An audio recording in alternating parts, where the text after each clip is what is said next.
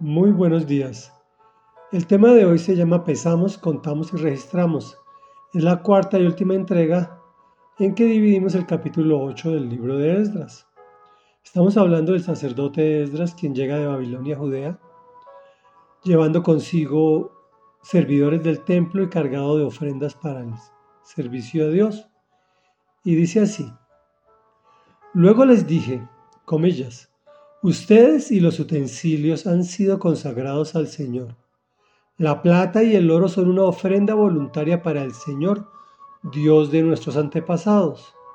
Vigílenlos y guárdenlos hasta que los pasen a sus aposentos del templo del Señor en Jerusalén, en presencia de los principales sacerdotes, de los levitas y de los jefes de familia del pueblo de Israel Así que los sacerdotes y levitas recibieron la plata, el oro y los utensilios que fueron pesados para llevarlos al templo de nuestro Dios en Jerusalén. El día 12 del mes primero partimos del río Ahaba para ir a Jerusalén. Durante todo el trayecto Dios nos acompañó y nos libró de enemigos y asaltantes. Al llegar a Jerusalén nos quedamos descansando tres días al cuarto día pesamos la plata, el oro y los utensilios en el templo de nuestro Dios y entregamos todo al sacerdote Meremot, hijo de Urías. Eleazar, hijo de Finés, estaba allí con él, lo mismo que los levitas Josabad, hijo de Jesuá, y Noadías, hijo de Benui.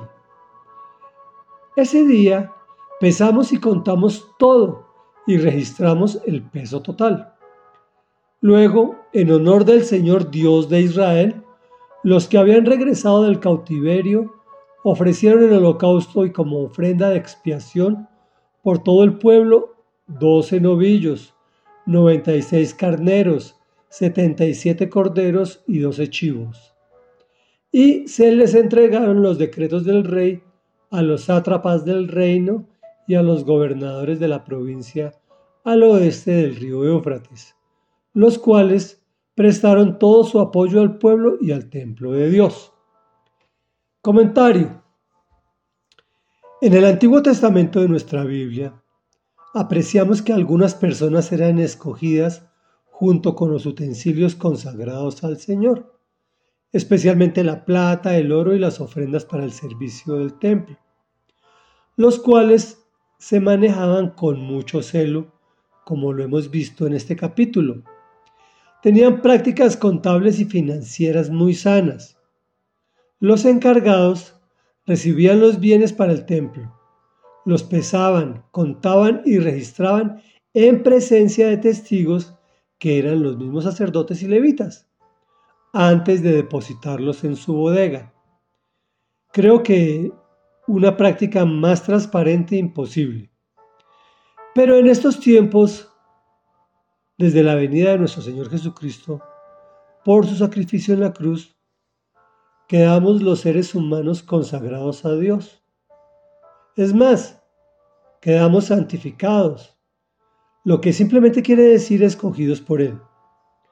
Por esto es tan importante entender que el cuerpo o nuestro cuerpo es templo del Espíritu Santo y que tenemos una gran responsabilidad, pues somos su mayor tesoro.